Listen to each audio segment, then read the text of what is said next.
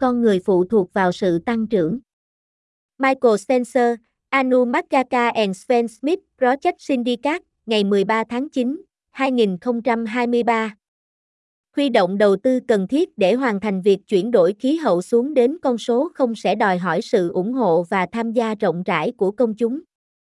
Trước tình trạng người dân sống trong cảnh nghèo đói, họ ít có khả năng để hỗ trợ hành động cho việc biến đổi khí hậu, những nỗ lực đồng thời để cải thiện mức sống là cần thiết.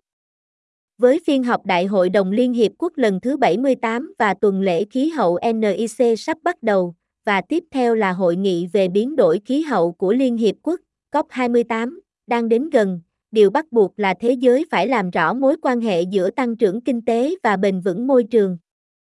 Cả hai không loại trừ lẫn nhau, tăng trưởng kinh tế là điều kiện tiên quyết cho bền vững môi trường, sự năng động kinh tế và cải thiện mức sống là rất quan trọng để tài trợ cho chương trình hành động về khí hậu và đảm bảo sự hỗ trợ đầy đủ của công chúng cho vấn đề. May mắn thay, điều này bây giờ được hiểu biết rộng rãi. Vào tháng 6, các nhà lãnh đạo của một số nền kinh tế lớn nhất thế giới bao gồm Brazil, Liên minh châu Âu, Hoa Kỳ, Nhật Bản và Nam Phi đã đưa ra một tuyên bố chung nhằm mô tả tình trạng giảm nghèo và bảo vệ hành tinh là các mục tiêu hội tụ. Cũng tương tự như vậy, bản tuyên bố được đưa ra sau khi hội nghị thượng đỉnh G20 vừa kết thúc tại New Delhi khẳng định rằng không quốc gia nào phải lựa chọn giữa việc chống đói nghèo và chiến đấu cho hành tinh của chúng ta. Công trình nghiên cứu gần đây của Viện Kinsey Toàn cầu, Kinsey Global Institute, MGI, đưa ra các số liệu vào hai mục tiêu này với kết quả nghiêm túc. Bắt đầu với chi phí về hành động để bảo vệ hành tinh. Chi tiêu bổ sung tích lũy cho các công nghệ và cơ sở hạ tầng trong việc hạ thấp khí phát thải là cần thiết để thu hẹp khoảng cách đầu tư ròng bằng không vào năm 2030 sẽ chi tiêu 41.000 tỷ đô la, tương đương với 4% GDP trong toàn cầu hàng năm. Việc đáp ứng các nhu cầu đầu tư này và đạt được quá trình chuyển đổi xuống số không sẽ đòi hỏi sự ủng hộ và tham gia rộng rãi của công chúng. Bởi vì người dân sống trong hoàn cảnh nghèo đói ít có khả năng để hỗ trợ hành động về biến đổi khí hậu, đặc biệt nếu họ cảm thấy rằng các nhu cầu của họ đang là ưu tiên thấp hơn, những nỗ lực đồng thời để cải thiện mức sống là điều cần thiết. Đây không chỉ đơn thuần là vấn đề nâng hộ gia đình lên trên mức nghèo cùng cực của Ngân hàng Thế giới, 2,15 đô la mỗi ngày tính theo theo sức mua tương đương. Để đạt được sự phát triển bền vững, chúng ta phải vượt qua một tiêu chuẩn cao hơn, mà MGI mô tả là làng mức trao quyền. Vị trí chính xác của làng mức trao quyền khác nhau tùy theo từng quốc gia, nó phản ánh sự khác biệt về chi phí sinh hoạt. Nhưng ý nghĩa luôn giống nhau. Đó là ngưỡng mà các hộ gia đình có đủ phương tiện để đáp ứng tất cả các nhu cầu cơ bản của họ như dinh dưỡng, nhà ở đàng hoàng, bảo hiểm sức khỏe và giáo dục có chất lượng và nó vận hành hướng tới nền an ninh kinh tế. Nếu không có khả năng tiết kiệm, các hộ gia đình không thể xây dựng một loại dự trữ để chống lại các cú sốc, bao gồm cả những cú sốc do biến đổi khí hậu tạo ra. Trên toàn cầu, khoảng 4,7 tỷ người không đủ điều kiện để được sử dụng quyền kinh tế một cách đầy đủ, với khoảng 40% của thành phấn dân số này cư trú ở Ấn Độ và vùng sub-Sahara châu Phi, mặc dù Ấn Độ tăng trưởng cao, nếu được duy trì, có khả năng làm giảm con số này.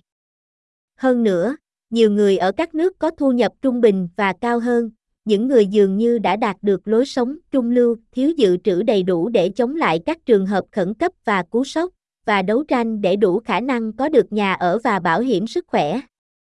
Mặc dù về mặt chính thức, họ có thể không được xem là nghèo, nhưng họ không thể nhận ra tiềm năng đầy đủ của mình và có thể có nguy cơ rơi vào cảnh nghèo đói.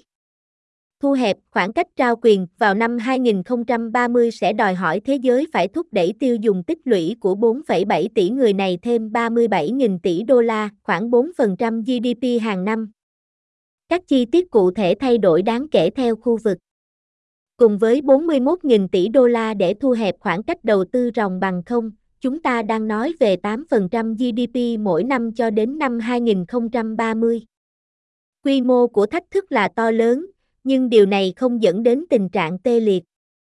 Ngược lại, trong các nghiên cứu của chúng tôi có một tin vui, nó sẽ kích thích tất cả các bên liên quan. Chúng tôi ước tính rằng tăng trưởng tăng nhanh, đổi mới do doanh nghiệp dẫn đầu và tiến bộ công nghệ có thể đưa thế giới đi được nửa chặng đường đến các mục tiêu kết hợp. Động lực hiện tại sẽ không đủ. Chúng ta phải tích cực bảo vệ tình trạng tăng trưởng về đường lối cơ bản từ những cơn gió ngược và cam kết tăng năng suất thông qua đầu tư vào công nghệ, kinh doanh mới và phát triển kỹ năng. Các cơ hội liên quan rất phong phú, những đổi mới trong thông minh nhân tạo, công nghệ tài chính, khoa học y sinh, khoa học vật chất, vờ vờ có thể góp phần tăng năng suất, tăng trưởng toàn diện và chuyển đổi năng lượng. Nếu tăng trưởng gia tốc tạo ra việc làm được trả lương cao hơn và người chủ lao động đảm bảo rằng giới lao động có các kỹ năng để làm hết các việc, gần 2 phần 3 của khoảng cách về trao quyền trong toàn cầu có thể được loại bỏ, với chỉ hơn 2 tỷ người vượt qua ranh giới trao quyền và hơn 600 triệu người thoát nghèo. Trong khi đó, gần 10.000 tỷ đô la chi tiêu cho việc hạ thấp khí phát thải có thể trở nên có lợi đối với các tác nhân tư nhân vào năm 2030. Tăng trưởng kinh tế cùng với những tiến bộ công nghệ có thể làm giảm khoảng cách đầu tư ròng bằng không khoảng 40%. Có thể làm gì để thu hẹp cả hai khoảng cách? Về mặt trao quyền, các lựa chọn bao gồm đầu tư nhiều hơn vào gia cư với giá cả phải chăng, bảo hiểm sức khỏe và giáo dục, cũng như hỗ trợ trực tiếp cho các hộ gia đình dễ bị tổn thương. Về mặt phát thải ròng bằng không, sự ủng hộ mạnh mẽ hơn của công chúng và các chính sách táo bạo hơn có thể huy động một lượng vốn tư nhân thậm chí còn lớn hơn, tiếp tục giảm chi phí của các công nghệ hạ thấp phát thải khí.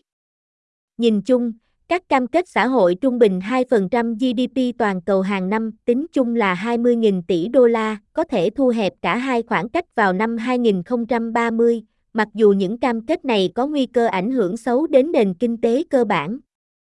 Trong mọi trường hợp, các cơ chế tài trợ đầy sáng tạo sẽ rất cần thiết. Đặc biệt, các định chế đa phương phải đưa ra các cơ sở mới cho các nền kinh tế đang phát triển, một nỗ lực sẽ được củng cố bằng cách tăng vốn của các tổ chức này và các nền tảng trung gian rủi ro mới để giúp thu hút vốn tư nhân. Các giải pháp sáng tạo khác, ví dụ, chuyển thẳng dư từ giá năng lượng tăng sang đầu tư xanh cũng sẽ cần thiết. Để làm được điều này, hệ thống tài chính toàn cầu phải tìm ra những cách sáng tạo để phù hợp với các dòng chảy xuyên biên giới lớn. Tiến bộ sẽ khó khăn và vấn đề giá cả sẽ lớn rộng. Nhưng những đầu tư vào việc thu hẹp khoảng cách đầu tư trao quyền và bản không ngày nay sẽ dẫn đến một thế giới thịnh vượng và ổn định hơn. Có lẽ không có phần thưởng nào có giá trị hơn. Các bạn đang nghe tài liệu do Lê Quang Văn thực hiện.